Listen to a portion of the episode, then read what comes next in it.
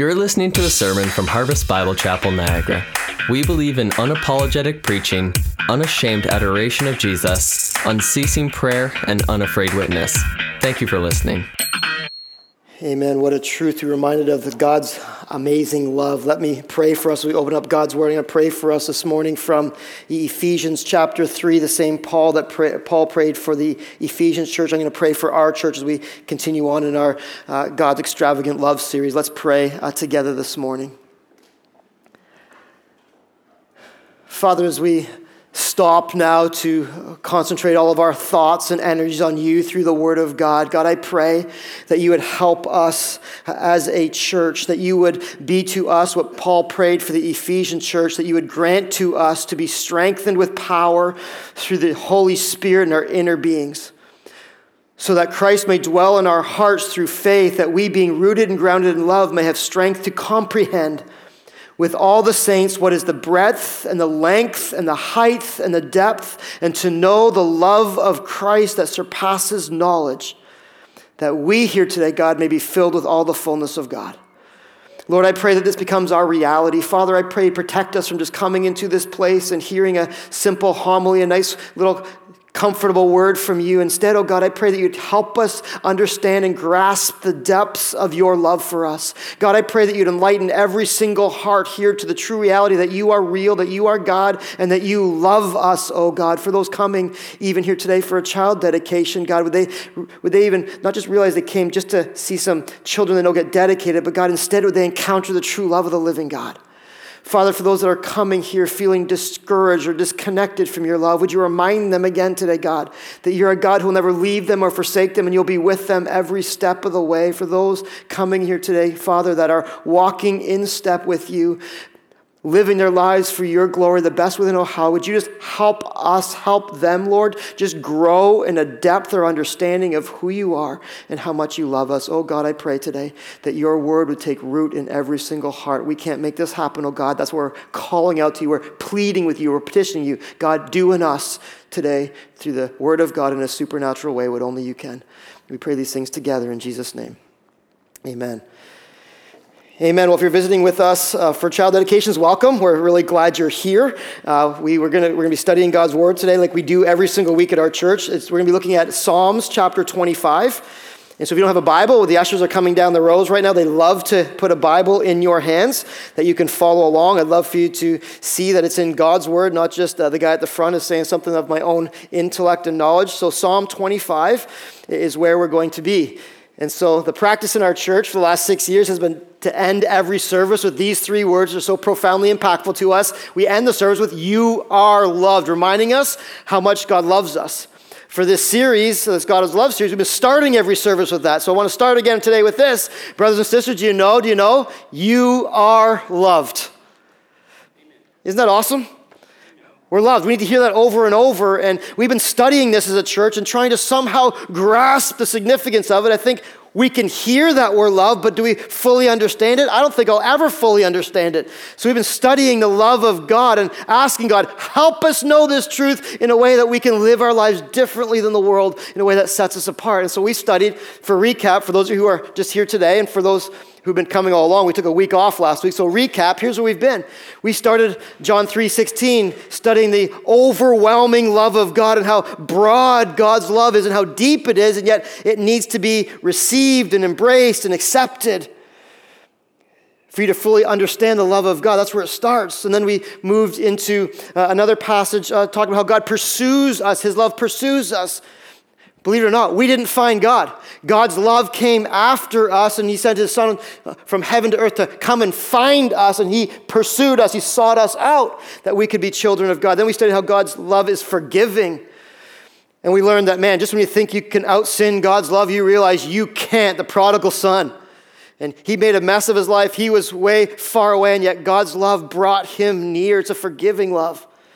And then we learned after that, though, God's love isn't just kind of this wishy washy, do whatever you want, I still love you kind of love. God also has a disciplining love. Like a parent loves a child and wants to set them on the right course. So God loves us, and sometimes we need a holy, holy spanking, right? Don't we? Come on, don't we? And so God does that to us to get us back on the right path and push us eh, along the path that God has designed for us. And we learned uh, two weeks ago that God is a protecting love.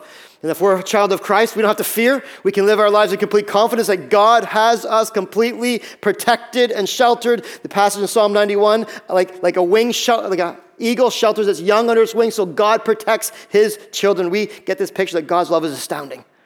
God's love is truly extravagant. And say we want to look at another aspect of that love, add on to our growing repertoire of understanding of God's love to this truth. God's love is also a guiding love.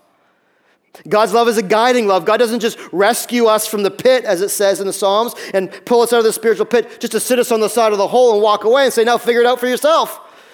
God's love rescues us and then he guides us all the way home perfectly and safe. That's kind of that's kind of God you have, a God who loves you with a guiding love. A few years ago I learned of a new app for my iPhone called the Waze app. Anyone ever heard of it? It's a little bit of unspiritual information for you today, but hopefully it'll enhance your life. I heard of the, the Waze app. It's sort of like Google Maps, except far better. So when you get in your car, you turn the Waze app on and you type in your destination and it maps out your route for you exactly the quickest way. I'm impatient. So the quickest way to get where you need to go. You're like, well, Google Maps does that. This one's way better because it, people along the way can highlight where there's traffic jams or where there's stoppages or car accidents. And then the Waze will reroute you to the fastest path possible all the time. To me, this is like a godsend. I don't have to sit in traffic. It's so good that even Waze tells you where the police are. I don't speed, of course, because I'm a pastor, right? I never would do that. Untrue. But it even tells you where the police are, and it's like the all. Anytime I get in the car, even if I'm going somewhere where I know where I'm going, guess what I do? I turn Waze on because it's the ultimate car guide. And I can never go wrong with Waze. Except here's the reality in God through Jesus Christ, believers, do you understand this? We have something far better than Waze to lead us and to guide us in our lives. Every step of the journey, we have God's Word and His Holy Spirit to guide us along on our journey towards heaven. I'm not telling you that God's going to navigate you around all of the hardships and all the potholes, but here's the thing God will even guide you through those things because He loves you so deeply and so and so intensely. It's a truth of God's love that we can't over that we can't skip over this morning. God's love guides you every step of the way. I don't know about you, but so often in my weeks, I find myself in places where I'm, I'm looking for guidance and I need to know the answer. I don't know what to do. Everything from those little daily grind decisions to those monumental life altering ones. I, I need guidance. I need guidance. Guess what? God guides you through all of those decisions. God guides you through the moral dilemmas that you face in your workplace every week and the family relationship decisions you have to make. God guides you through those. God promises to guide you through every crisis and every unexpected turn. As believers, we have no reason to fear anymore because God will guide us through. This is what Psalm chapter 25 teaches us. Psalm chapter 25 is a psalm of David. It says it right at the top. That's how I know I'm not super smart. See that? Psalm 25 of David. Some of these Psalms, we don't know who wrote them. This Psalm, we know who wrote it. David wrote it. Uh, wrote it in a time when he was probably in a really bad spot, a time after his fiasco with Bathsheba. He sinned, clearly, running on the run, people after him. There's enemies lurking everywhere, there's uncertainty. He pens this psalm from the heart. It's a psalm that expresses kind of a lament of like, How'd I get here, oh God? But I know that you're going to get me through a song of lament, but also a psalm of guidance and ultimate submission to want to do whatever God asks, however he desires, and submit himself to the will of God. So ultimately, Psalm 25 is a prayer of confidence and deliverance. And before I read it, here, just a, a geek theology tidbit. It's also an acrostic, this psalm. As you study this, it's, this, it's interesting. This is an acrostic with each verse beginning with a successive letter of the Hebrew alphabet. So I guess David had some time on his hands. He kind of wrote out the Hebrew alphabet and wrote a, a, a, a, phrase of this psalm from each letter of the Hebrew alphabet. But ultimately, this is a psalm that, look at this, it starts and ends with this word, trust. Starts and ends in verse 2 and verse 21 with trust and a confidence that God will never let us down as He leads us through life. Let me read this. And then we're going to unpack it for us and try and capture with me the essence of the emotion of the passage, not just a, hmm, this is an interesting piece of history literature. This is, there's some emotion in here that applies to our hearts. Psalm 25 To you, O Lord, remember where he is, this time of uncertainty and attack. I lift up my soul. Oh my God, in you I trust. Let me not be put to shame. Let not my enemies exult over me. Indeed, none who wait for you shall be put to shame. They shall be, but they shall be ashamed who are wantonly treacherous. Then, verse 4, he pleads with the Lord Make me to know your ways, O Lord. Teach me your paths. Lead me in your truth and teach me, for you are the God of my salvation. For you I wait all the day long. Remember your mercy, O Lord, and your steadfast love, for they have been from old. Remember not the sins of my youth or my transgressions according to your steadfast love. Remember me. Remember me for the sake of your goodness, O Lord. Please remember me. Good and upright is the Lord. Therefore, he instructs sinners in the way. He leads the humble in what is right and teaches the humble his way. Get this all the paths of the Lord are steadfast love and faithfulness. All the paths of the Lord are steadfast love and faithfulness for those who keep his covenant and his testimonies. This is the word of God for you and I today. And here's the first thing you can write down as we think about God's guiding love. Number one is this I can trust God with my whole life. I can trust God with my whole life. This is really the crux of this whole piece of, of poetry. David's saying for sure, I know that I can put my life in God's hands no matter what happens. Adversaries may be lurking around, in the, uh, around the corner in the shadows. Circumstances may be bleak, but in all things I can turn to God and trust in prayer. Look at some of the words that he uses in just the first three verses of this. Where do we turn when it's hard? Where do we turn we don't know what to, to do? Look at, I turn to, to you, O Lord, David says. I lift up my soul. Oh my God, circle this. In you I trust. Let me not be put to shame, God. Let all my enemies exalt over me. Indeed, none who wait for you shall ever be put to shame. They shall be ashamed of those, but those who are shall be ashamed are those who are wantonly treacherous. See those words? To you and, and in you and for you. Verse 2, he's turning to the Lord. Verse 1, he's turning to the Lord. He's saying, Oh my God. And it's not like the curse. You know, we often hear that in a curse phrase, right? In a curse. Now, this is, this is more of a like, oh my God, like where do I turn but you, Lord Jehovah? The one who is above all things, the one who exists as I am, the existing one. Seems pretty basic to me to tell you this, but do you realize as you walk through your life, if you're a believer, if you're a follower of Jesus Christ today, the first place you can turn in, no matter what's happening, is to the same God? It's to the same Lord. You can look at the God of the heavens and you can call out to him in a personal way. Notice that word, oh my God. It's personal, it's, it's, it's suggesting intimacy and closeness. You realize that you have this same God that you can call out to. A God who is in control, a God who is who cares for you, a God who is close to you, a God who's who is concerned. Get this this same God, above all, is concerned about everything that happens in your life. This is our joyful confidence as believers. This is, our, this is our joy that we can look and know we have a God who's for us and not against us. And you know, really, what this passage is teaching us that, yeah, the enemies might win the battle, but they will never win the war. Our enemies might win the battles, believers, but they will never win the war. And when we look to God, we're never going to have to walk around ashamed or in shame again. Think of that word ashamed. You know, people want to make us feel ashamed. The enemy wants to pound us with shame, and we sometimes walk around like this. But with, with God, we don't have to walk. We can walk around heads held high every time and trust with a capital T that God is in control. I read this and I think we know this, and we know that we're supposed to turn to God. We know we can turn to God. But let me ask you this as you think about your own lives where do you put your confidence?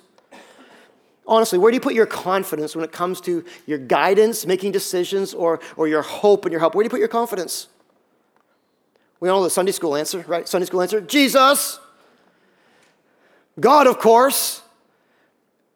But how's that play out in your life every day?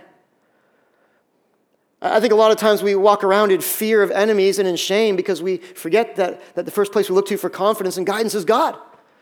And so here's three, three places we generally put our confidence really quickly. We put it in ourselves.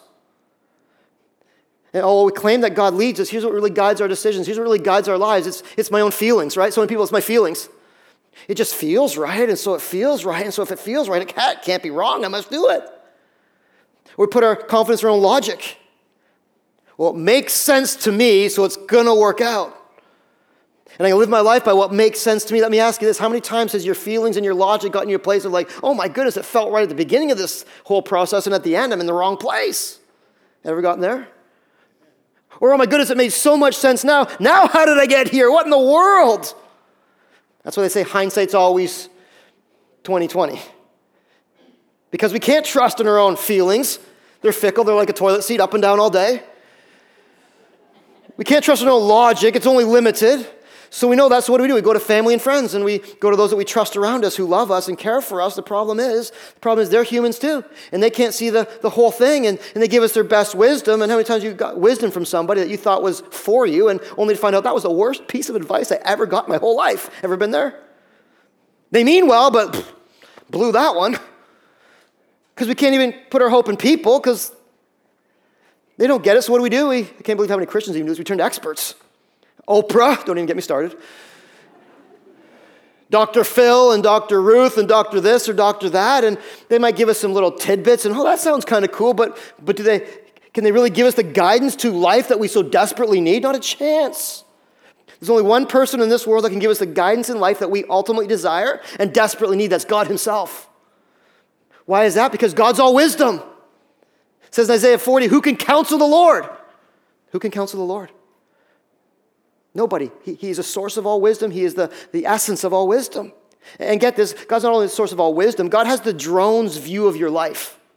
He's got the drone's view of your life. We can only see one hill at a time. We can't see around the corner. God's looking at it from here, going like, I know exactly what's happening from start to finish. I know everything that's going on in that life. And so where do we turn? Where can we turn? We turn to God. We can trust God with our whole lives as we walk through this life to guide us. One of our elders says this all the time. He says this Jesus is an all the way home Savior. In other words, when Jesus saves us, he doesn't just leave us on our own. Okay, now figure it out, guys. He, he gets us from where we are to where we need to be, ultimately to heaven every single time. Listen to Isaiah chapter 58, verse 13. This is the confidence we can have in God, the same confidence the Old Testament Israelites had. We know their lives didn't work out perfectly for sure, but man, God protected them and saved them and God. Listen, listen to Isaiah 58 11. And the Lord will guide you continually and satisfy your desire in scorched places and make your bones strong, and you shall be like a watered garden, like a spring of water, whose waters do not fail. This is God's promise to his kids. He will guide us continually. Pressure's off me to try and figure it out. Thank the Lord for that. Amen. Got someone better than my friends to figure it out, even smarter than the experts. I have God who promises to guide me continually and satisfy even our desires with good things, making us strong. All this is showing us that really God is all we need. God's guidance is all we need. We don't need to go to other places for guidance. We got to go to God. And when we go to God, He is all I need to get me through this life. The next few verses here, verses 4 and 5, are a desperate plea for God to lead. Again, try and again picture where David is. It's, he's probably in the worst place of his life. He's probably in this place where like life stinks. How to get myself here? All the decisions I made, they were bad. And so look what he comes up with like, oh my goodness, I'm so good at making a mess of my life. Me too. So he comes to this place where he's like, what I need more than anything else is simply God. It's a desperate plea here, try and capture the emotion. So, God, my way hasn't worked yet, so make me know your ways, O Lord. Teach me your paths, lead me in your truth, and teach me. For you are the God of my salvation, for you I wait all the day long. It's really a plea in this text for divine instruction. See those words? Show me Teach me, guide me, teach me. So he got to this place where he's like, I'm tired of doing it myself. I've made a mess of it. God, you know it. And so he's in a place where he's like, I'm ready to turn my life over to the one who actually knows best and has my best at heart. And so it's almost like, okay, God, like, like, I'm done, God. Take me by the hand, like drive the car, steer the ship, put the wind in the sails, however you want to say it, but I'm done being king of this, this life. You need to be king now. I want you to lead me and I want you to guide me. I want my life to be found in your favor, guided down your path, and consistent with your desires. In every circumstance, I want God and not me. Honestly, I read this and, and I think, man, this should be the daily prayer of every believer's life, shouldn't it? Shouldn't this be the daily prayer of every believer's life? You with me? Help me. Teach me. Lead me in every decision. This should be the cry of every believer's life. I think, I think our, our, our tendency is to, okay, big ones, like, yes, God, big ones, help me. Small ones, I got this one, I don't need you. God, how did I get here? And you can imagine the difference in your life if you would wake up every morning and pray this prayer God, just help me know your ways today. Teach me your paths. I, I want to walk in your path, not my path. I want to live in accordance with your will. I think a lot of times believers pray this prayer. We play, pray because we know we're supposed to. It's a Christian prayer, it's the right prayer. Oh Lord, may your will be done. But deep down in our hearts, you know what we're saying? Oh Lord, may my will be done. Haven't even consulted your will yet, but I want my will to be done. So here's how most Christians live their lives, to be honest. It's not like, okay, God, here we are, you lead, I'll follow. It's more like, hey, God, I'm going this direction. Can you come alongside and behind me and bless me, please? Oh, yeah, in, in the guise of you're leading. Going here, going there. Come on, Lord, come on. And yet David flips it upside right for us. He's praying this prayer. He's like, hey, if I go on my own, I know that's going to lead to nothing good. So, God, your will be done. And guess what? This is a prayer that God's going to answer every time. God's not going to be like, mm, sorry, too busy for that prayer. God's going to, you start, stop and pray, God, will you lead me today? Will you lead me in this decision, in this heart search? Will you lead me? Guess what God's going to do? Absolutely, 100% every time. What is he going to say? You guys don't know. What's he going to say? Yes. I thought you knew. Yes. Yes. If you look back to the Old Testament, here's what God did with his people. He didn't just call them his people, he led them every step of the way. Remember the, the Israelites leaving Egypt? Remember Pharaoh and all that stuff? They were uh, under oppression and they were getting pummeled. And they started running away and they're in the wilderness, right? How did they know where to go in the wilderness? They didn't have any road maps or any Waze or GPS. How did they know where to go? Here's how they knew Exodus 13 21. There was a pillar of cloud by day and a and fire by night to lead his people. God leads his people and delights in guiding his people by his everlasting love. This is an awesome truth that I think we're like, oh, yeah, we get that. But think about that for a minute. Think about how amazing that is for your life and my life. You don't need to consult the latest, greatest seven step strategy to make wise choices. There's tons of books on this stuff. You don't need Forbes' five simple steps to improve your decision making. God's got something better for you than all those things. And He wants to show you His path for your life in His way. The Waze analogy is so weak because it's not living, it's not active, it's not personal. We have a personal God who wants to walk with us and lead us. And He wants us to know His path for our lives. I know you guys are thinking, well, then, okay, Pastor, tell me, tell me how we can know his path. Get, get this. God's shown us in his word the, the path. And, and, and five ways that God shows us uh, how we can live our lives and know his way every single stage of life and every single circumstance. I've taken these from a commentator named Nicky Gumbel out of the One Year Bible. I've taken the headings because they're said much more slick than I could say them, but I put the meat behind them of, of how, they can, how they play out and where Scripture brings us. So, how do I know God's path? Number one is this it's uh, from the commanding Scripture from the Bible, from it's the Word of God. Again, it seems so basic, but it's from the Word of God. We hold in our hands every time we pick it up the living and active Word of God. This isn't a book that somebody made up. There's more proof for this book than half the people in history that we believe are true, and yet somehow we think, oh, this comes in second. This is first. This is prominent and preeminent in our lives as believers. It's the Word of God. We stand in it, we, we, we study it, and we let this lead us and guide us. And you know what the Word of God teaches us about how we can know the will of God? Here's where it starts it starts with knowing Jesus as my personal Savior. It's the gospel.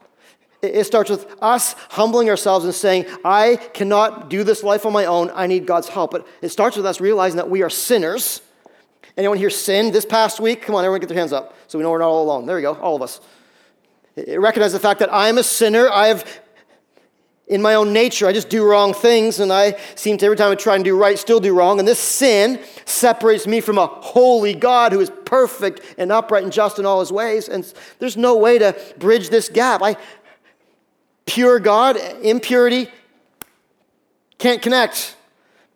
Where does that leave me? It leaves me lost and destitute without God. But Jesus Christ came and to pay the penalty for our sin, to say, I'll, I'll take their sin upon me, I'll take the punishment they deserve, death. I'll take it that they might live. And He reconciles us. He gives us a right relationship with God. That's where our guidance with God starts. If you don't have Jesus, you don't, won't have God's guidance.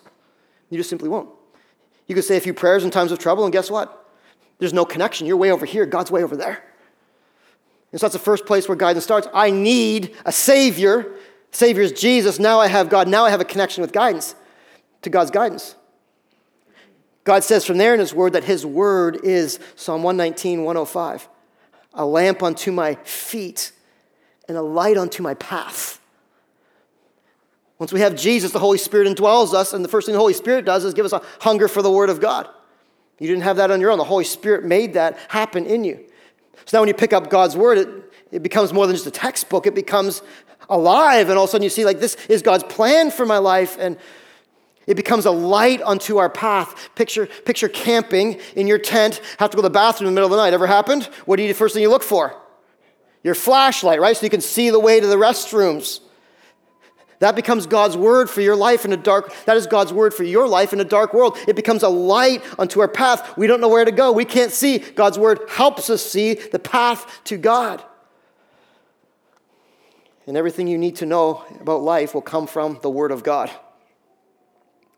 Oftentimes, I think the decisions we make, we're like, oh, what do I do? What do I do? What do I do? It's so clear in the word of God. And people come, what's the biggest question I have as a pastor? Pastor, what's God's will for my life? Well, what are you wrestling with? They'll tell me, and I'll be like, well, that's a simple one. It's right here in God's Word. You looked at God's Word. Oh, I didn't think about that. First place we start for finding the, the, the, guidance of God is His Word. And some things you don't even have to think about. You just see God seeing it in His Word. You, you just have you just do it. How do I respond when my coworker or neighbor is nasty? How do I respond? What do I do? I'm so, what do I do? You show them kindness and love, is what God's Word says. I'm so struggling. I'm so struggling. I just don't know. Like, this person's hurt me so deeply. And do I forgive them? What do I do with that? What does God's word say? You don't have to wrestle with that one. You forgive them with the grace of God. Well, I got this, this dilemma. I just don't sure what to do. What's God's will for me? And my friend is caught in this great turmoil of sin. What do I do? Well, again, simple one. You confront them in truth and love and help them see their error of their ways. Well, I don't know, I got this, this big decision like, do I serve at church or do I not? Well, that's another no brainer. God says we're part of the body of Christ and said, what, what part of your body do you sit over in the corner not use? Like, we're all, sometimes I think we make it so complicated. It's spelled out for us in the Word of God. If we just believe it and do it, ah, guidance, the path of blessing. Here's a second way that God laid out for us in His Word that and these all are intermingled, by the way. They all go hand in hand and hand in hand, these five things. You can't have any one of these separate. It starts with the Word of God. Second was the compelling Spirit, the Holy Spirit. I get it. Some of you are like, well, that's good for the things that are in the Bible. What about things that aren't in the Bible? I get it. I'm not dumb. I don't know where to go to school. I don't know who to marry. I don't know what house to buy. I don't know what college to go to, all that stuff. Here's the great thing about God when, when we accept Jesus Christ as our Lord and Savior, He actually gives us not something, but someone to live inside of us to help us make decisions and guide us in life. In fact, John 16, verse 7 says it's to our advantage that Jesus Christ leaves this earth. Can you imagine his disciples hearing that? What? I get to walk with Jesus, and every question I have like, hey, Jesus, what do you think of that? And he's like, well, that's an easy answer. To me, that's a, that's a win, right? Having Jesus right beside me. How comforting would that be? Jesus says, is to your advantage that I go away, because if I go away, God's going to not give you someone to walk with you, He's going to give you someone to live within you, the Holy Spirit. John 14, 6 tells us the Holy Spirit is our helper. Get it? helper. I don't need help. Yes, you do. Helper forever. Here's the great thing about the Holy Spirit He never goes on break, never misses a meeting or shows up late, and He always has the exact right advice for the right circumstance at the right time every single time. Here's, here's what God's given us the Holy Spirit to nudge us, to lead us, to open our eyes to see things, to, to point us in the right direction, to give us peace, to make things clear. Don't let peace be the be all and the end all, though, because I've heard so many people say, well, I have peace, it must be the Holy Spirit. No, that, that, that'd be you because you want what you desire. But the Holy Spirit gives us God's peace, lasting peace, and He helps you live your life. Here's a third thing the counsel of the saints, or the church. Proverbs 11, verse 14 says this Where there is no guidance, a people falls, but in an abundance of counselors, there is safety. Here's one thing I hear all the time when people ask for wisdom advice. Here's what, they, here's what I hear I need some wisdom advice, but you ultimately don't know because who knows? Who's the only person that we're taught knows what's best for our life? Who's the only person? Me, right? So somehow in our culture, we've got this idea that, that I'm the only one who know. I'll listen to a point, but also if I don't agree, I'm not going to follow you. But I'm, I make my choices. I'm my person. I know. You know what the Bible tells us? That God has surrounded us with people also filled with the Holy Spirit to help us make wise choices as we live our lives for the glory of God. There's safety in getting like four or five different, six different perspectives of mature believers who don't just be like, oh, I love you so much, tell you whatever you want to hear. Not that type of maturity, not that type of wisdom. But wisdom is in like, I will tell you what's right and what's good and godly for your life, even if you don't want to hear it. There's so much value in that. We need to take advantage of that, brothers and sisters. This individualistic society we live in is crushing us. And we're missing the fullness of what God has for us. If you don't have, if you don't have believers in your life that are mature enough to help you, like we have small group leaders, we have flock leaders, we have elders, we have staff, we have pastors that will be more than willing to help you, guide you in your life. J.I. Packer says this in his book, Knowing and Doing the Will of God. Don't be a spiritual lone ranger. Draw on the wisdom of those who are wiser than you are and take advice. If you're sitting here thinking there's no one wiser than me, think again. Fourth one common sense, reason. I love this. There's something God's given you, every human being, that is astounding. You know what it's called? A brain to use in making decisions. Word of God, Holy Spirit, wise counsel. Use your brains. Sometimes we make things so complicated, just no brainers. There's just some things, honestly, I get it. Common sense isn't that common anymore. I get it. But there's some things you don't, you don't need to think about. Well, I don't know what to do. I have this house that I want to buy and I can't afford it. What should I do? Man, I've always wanted this car and it's way out of my reach, but do you think I should get it? I got these friends and they're leading me totally down the wrong path and they're, and they're degrading me and, and, and they're not good for me. I don't know what to do with it. Common sense goes a long way. Aren't we thankful God gave us brains to think and to use? It's a blessing of God that we need to use in making wise choices. What do I do about this job? It doesn't pay the bills. Do I take it? Some things are just easy to figure out, and God's giving the brains to do it. Here's the last one circumstantial signs, providence. You know, sometimes you find God's path for your life just because you find yourself in a circumstance that, wow, how did I get here? What, what in the world? I, I didn't plan to change towns, and my boss came in and put a transfer sheet on my desk. I got one option take the job and move or not. Is this God's will? Clearly. You wake up one morning at 40 years old and realize your wife's pregnant. Is that, Anyone been through that lately? Hello? You have to wonder if that's God's will for my life. I don't understand it. It's making me have heart palpitations right now. But clearly, it's God's will. God sometimes allows circumstances to come into our lives. The business opportunity that you prayed for and prayed for and prayed for, and the phone call came and you weren't even looking, is that God's circumstantial provision for you? It may be so. Do you realize in the whole book of the Old Testament, God was always, always providing for his people through circumstances? Just so happened to stumble onto this or into this, and was it, did anything just so happen in God's economy?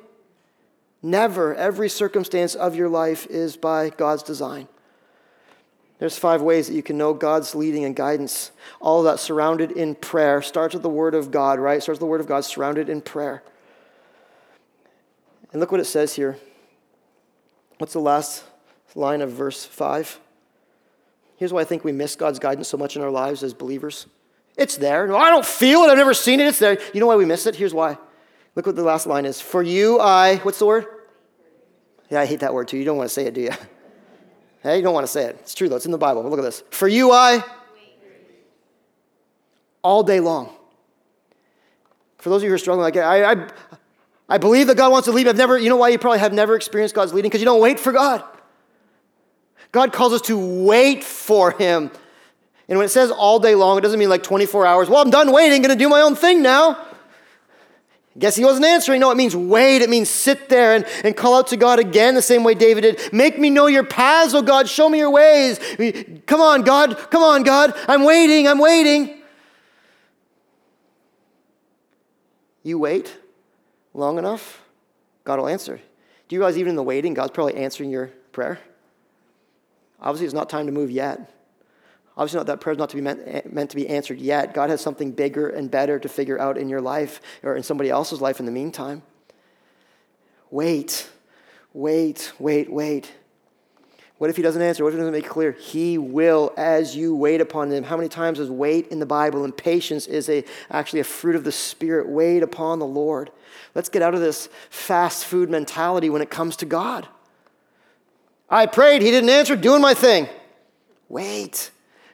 God has a plan that's better than yours, guaranteed, and He will lead you for sure as you wait upon Him. A couple quick things here. Last two points are going to be rather quick, so get your pens ready. Notice this too as you th- consider what God's plan is for your life and how God's leading you and guiding you. You have to know this in God's divine providence for your life. Number three, God's goodness always leads me far away from sin. God's goodness always leads me far away from sin. God is never going to lead you in a way that's contrary to the Word of God. It's kind of a weird transition here from verses 5 to 6. He's in this like, like, show me, God, show me. Then he goes into like, forgive me of my sin. Forgive me of my sin. Look what he says. Remember your mercy, O Lord. Remember David's sin? It was a gross one. We'd be like, man, that guy's never going to come near God again. God forgave him, right? And basically what he's saying is, remember your mercy. Remember how you've forgiven me, God?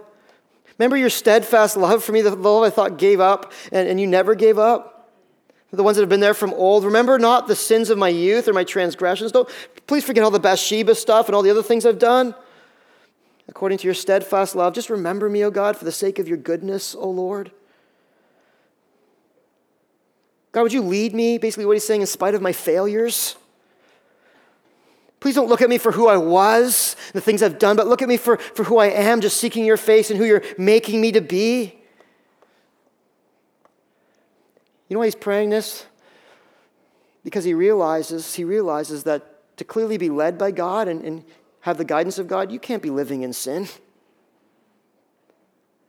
Guide me, guide me, guide me. If you're praying that prayer and you're over here going like, indulging, indulging, indulging me in sin, God's like, God's, yes, if you're a Christian, you're still loved by God. But here's the reality our sin creates a distance between us and God that we can't hear his voice any longer. We can't see clearly the way God has for us. And so, so this is just simply a plea of like, God, God, help me. Don't give up on me because of my sin, but instead lead me in your paths. That every time will lead me far away from sin. Basically, what it's saying here is God, for the sake of your goodness, O Lord. Goodness is, could be God's middle name. God is good. And not only does He forgive us our sin, He also leads us in a way to steer us from future sin. Sometimes we think, oh, God forgives me for my sin. Yeah, God does. But don't forget this God also leads me away from my future sin. Not just my former sins are forgiven, He leads me away from future sin. Think of even the Lord's Prayer.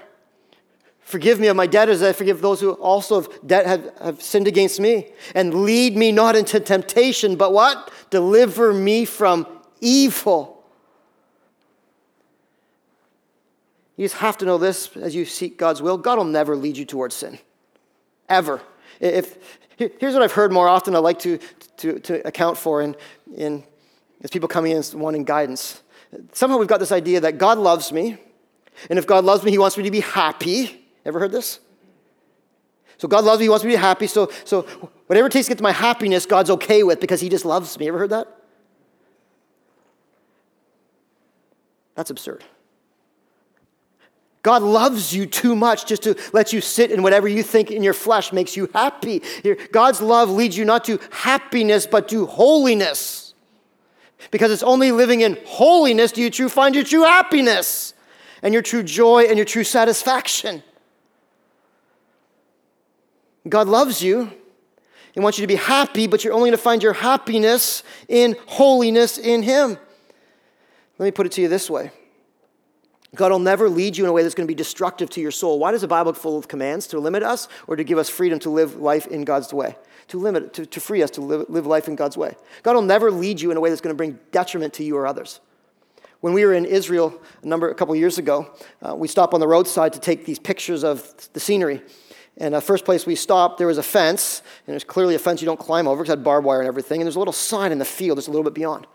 So we got our little happy pictures by whatever monument we are taking, whatever. And, and the guy was with us like, you know what that sign says? It was in you know, Israeli. I'm like, I have no idea what it says. He says, minefield.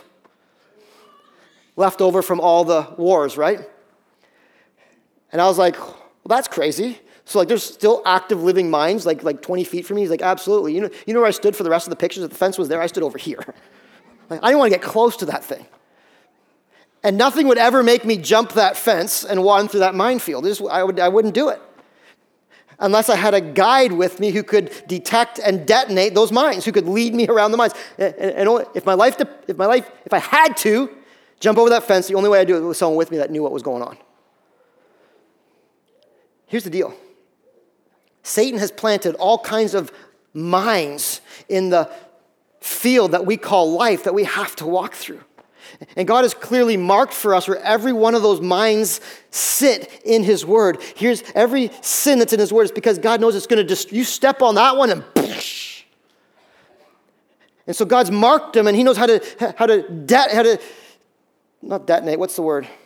Diffuse, thank you, diffuse them. And he will never, God will never lead you into sin. Like a general would never lead his troops into step on a landmine, God will never, ever lead you into sin. You just have to know this as you uh, discern God's leading for your life.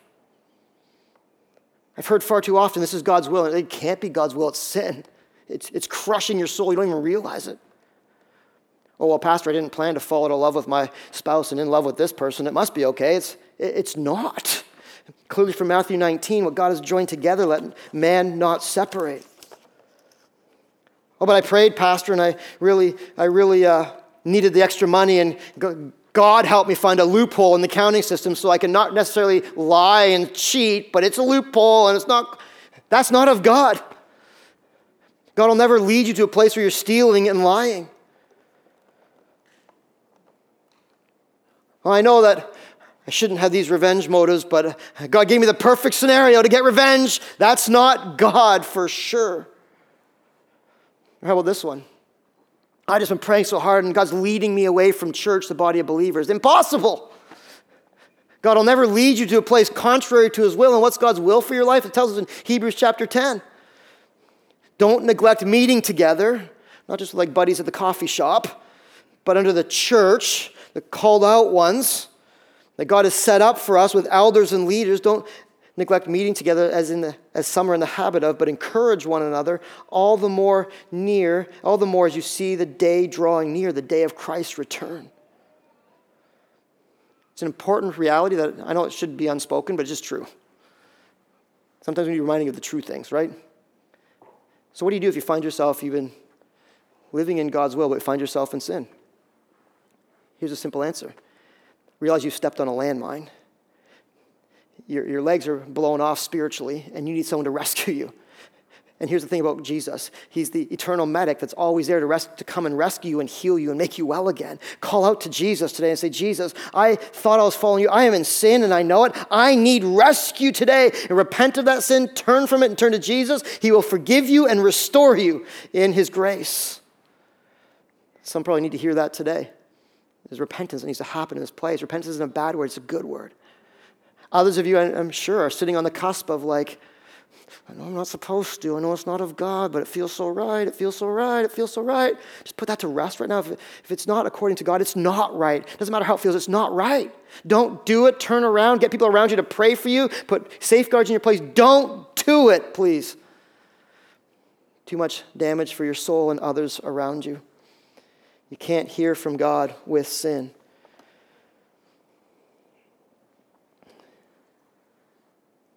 Here's what Randy Alcorn says God's grace never encourages us to live in sin. On the contrary, it empowers us to say no to sin and yes to truth. And that's where you'll find the life of Jesus. Last one, number four. God's path is always good and upright. God's path is always good and upright. Look at, I took that right from the text. Again, I'm not super smart here. I'm not trying to dazzle you with my intelligence. Verse 8 Good and upright is the Lord. Good and upright is God. This is who God is. He's good and he's upright. Therefore, he instructs sinners according to that way, his nature, his character. He leads the humble in what is right. And he teaches the humble his way.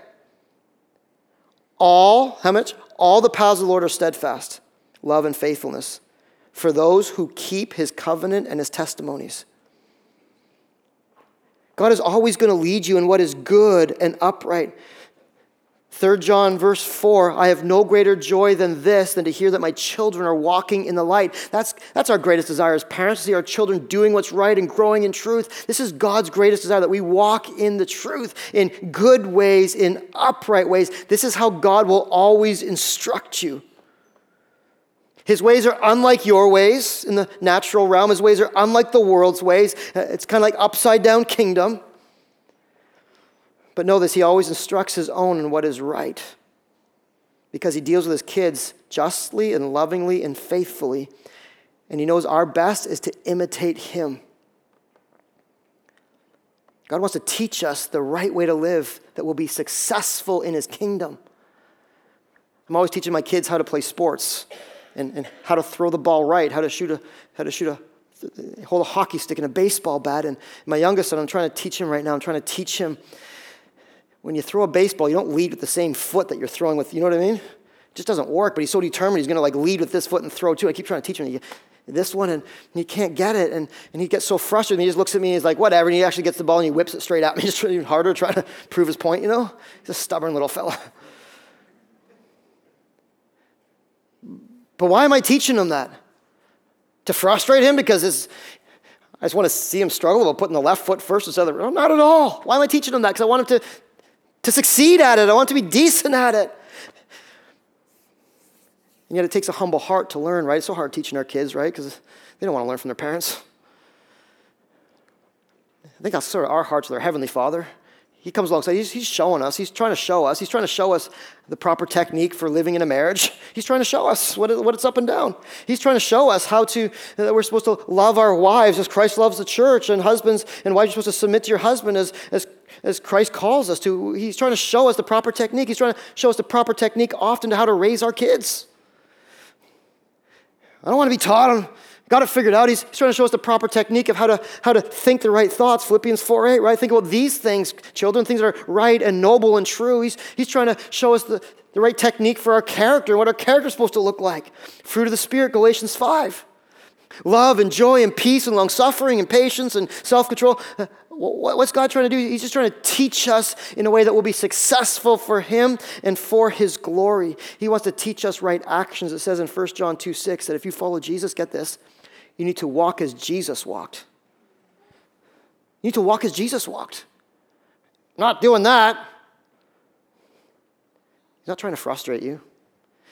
He's not trying to make your life difficult. He's trying to free you and teach you what it is to live the abundant life that He promised when He came to save us. You can circle this word in closing the last two verses 9 and 10 humble. He leads the humble in what is right. Notice this. You want to be guided by God? You got to lose your stubborn pride. You got to lose your, like, I got this figured out, God. I know what I'm doing. You got to lose that. I'm not doing it your way this time, my way. You got to lose that. Because He only leads the humble. And He leads them in what is right. And He teaches the humble His way. I know it's contrary to what we think and what we feel, but there's, there's no sweeter place to be than humbly, not asking God to follow us, not asking God, to, that never works. Has that ever worked for you? It's never worked for me because I'm still leading and I always still find the, find the, I find the puddle, I find the pothole, I find whatever. But when God leads, it's a whole different story. It's the sweetest place to be. It's the safest place to be. It's the most joyful place to be. The pressure's off of us. The, the joy fills us. We know we're covered. We know we got one going before us who, who He's got everything figured out. God calls us to humbly follow. And if you do, get this life's not going to be easy. There's no guarantees of that. But you can never go wrong. You can never go wrong. Jesus saved us from the pit, not just to sit us at the side of the pit, to figure it out from there, but He leads us through the dark forest all the way home. You know what we do? We stay right behind our leader and our guide. You'll never go wrong. Proverbs 3, 5, and 6. Let me close with this. Trust in the Lord with all your heart. Lean not on your own understanding, and in all your ways acknowledge Him, and He will make your paths straight. Trust in the Lord with all your lean not on your own in all your ways, and He will make your paths. Amen. This is a truth that you can bank on as you live your life for the glory of God. Let me pray for you and with you. God, what a, what a compelling scripture you've given us today in Psalm chapter 25. I, I thank you, Lord, that for your promise that your word never returns void. God, I'm sure that, that, that I needed to hear this word this past week. I'm sure that there's people in this room that needed to hear your word. God, I pray specifically for three different types of people that are here to hear your word today. God, those that are here that are not being guided by you and, and know they're not and don't want to be guided by you. God, I pray today by the power of your Holy Spirit that you'd help them see the glory of a Jesus who came to save them from their sins and then to help them walk through this life in a way that is going to steer them clear of sin and put them on a path to heaven. Oh God, today would you give faith to that person who's here that doesn't believe in Jesus and doesn't want to believe in Jesus because they want to do life their way and on their terms. Oh God, help them see that there's a greater way. It's with the King of Kings, it's with the God of the universe caring for them and leading them through. Oh God, would you be so gracious to even help one or two here today see the reality of they need a Savior? There's no other way to live this life than with Jesus. God, I pray for those here today that know these truths, but somehow in their hearts they've strayed far from them. And God, they've been saying that you've been leading their lives, but really the truth is they've been leading their lives, asking you to be a part of it, and they've gotten themselves in a mess. Oh God, I pray today that you'd help them see the path out of the mess starts at the cross and ends at the cross.